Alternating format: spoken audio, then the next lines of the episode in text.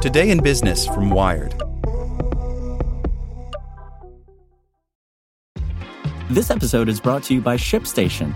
You know, some things take a lot of work, like sending little robots to far off distant planets. And just as that's challenging, so too is running a successful e commerce business, especially when there's so much to do.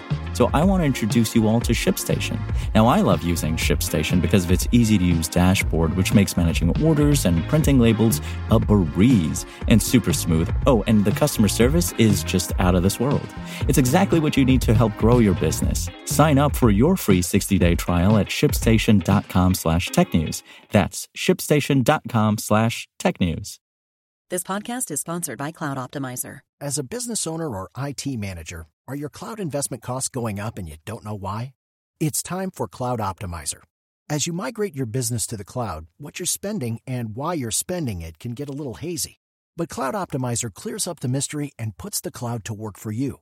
Cloud Optimizer starts by analyzing usage patterns, right sizing resources, leveraging discounts you may not be aware of, implementing automation, and much more. And by reducing unnecessary expenses and maximizing performance, Cloud Optimizer guarantees you a savings of five times what you spend for their service. As you utilize cloud based services more and more, you don't have to lose sight or control of your spend. You can stay agile, streamline your costs, and optimize your performance, plus save significant money with Cloud Optimizer.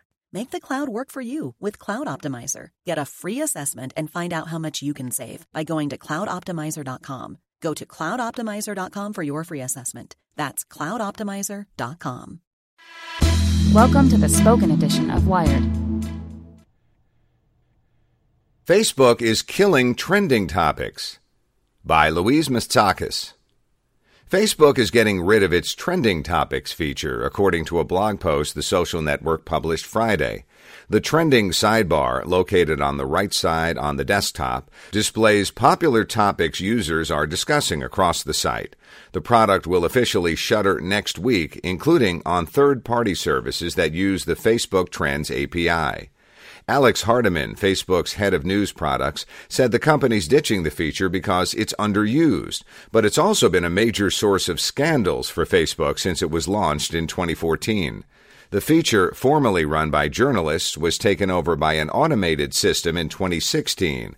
After the switch, trending topics repeatedly surfaced conspiracy theories and outright false information.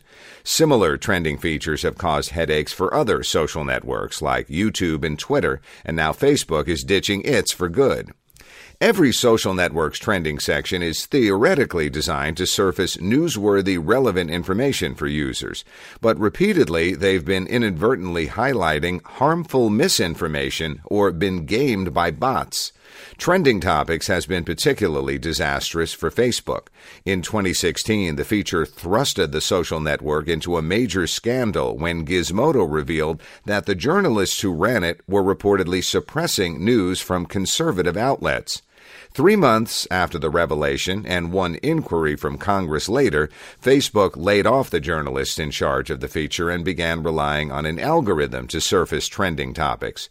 Facebook said that an internal investigation found no bias in the product.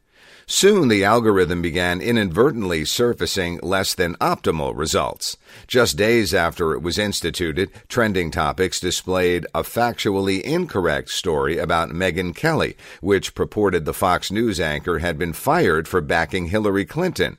There have been many other incidents. In one, Trending Topics highlighted a supposedly new iPhone soon to be released, which had literally magic features. The source was a satirical story from the real Indian news site First Post. Facebook is far from alone in its struggles with trending topics. In the aftermath of the Marjory Stoneman Douglas High School shooting in February, YouTube briefly awarded its top trending spot to a video that claimed one of the survivors, David Hogg, was in fact an actor. Twitter's trending feature has notoriously been manipulated by bots or swarms of organized users deliberately pushing a specific agenda. For years, though, Facebook refused to give up on trending topics. Last year, the social network gave the product a reboot. Facebook began designating a topic as trending depending not on a single article, but instead depending on how many publishers posted stories on the same topic, as well as how many people liked, shared, and commented on those articles. Facebook also stopped personalizing trending topics based on users' specific interests. Despite the changes, concerns over trending topics have lingered. The same Gizmodo article was brought up repeatedly by lawmakers during Facebook CEO Mark Zuckerberg's hearings on Capitol Hill in April. Despite all the trouble trending topics has caused, the feature was never that popular. It's only available in five countries and accounted for less than 1.5% of clicks to news publishers on average, according to Facebook's blog post posted Friday. In its place, Facebook's testing a series of new features, including a breaking news label that outlets can choose to add to news stories. The social network is also testing Today In, a section designed to connect users to news from local sources. It will include updates from lawmakers and other officials. Despite its problems, Trending Topics wasn't all bad. The feature was an important way for people to gauge what the internet was talking about and to learn about news stories they might have otherwise missed. But in the end, the product was likely too much of a headache for what it was worth. Rest in peace, Trending Topics. Want to learn how you can make smarter decisions with your money? Well, I've got the podcast for you. I'm Sean Pyles, and I host NerdWallet's Smart Money Podcast.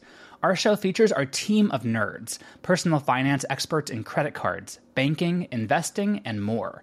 And they'll help you make the most of your money while cutting through the clutter and misinformation in today's world of personal finance. You'll get clarity on strategies to help you build your wealth, invest wisely, shop for financial products, and plan for major life events. Listen to NerdWallet's Smart Money Podcast wherever you get your podcasts.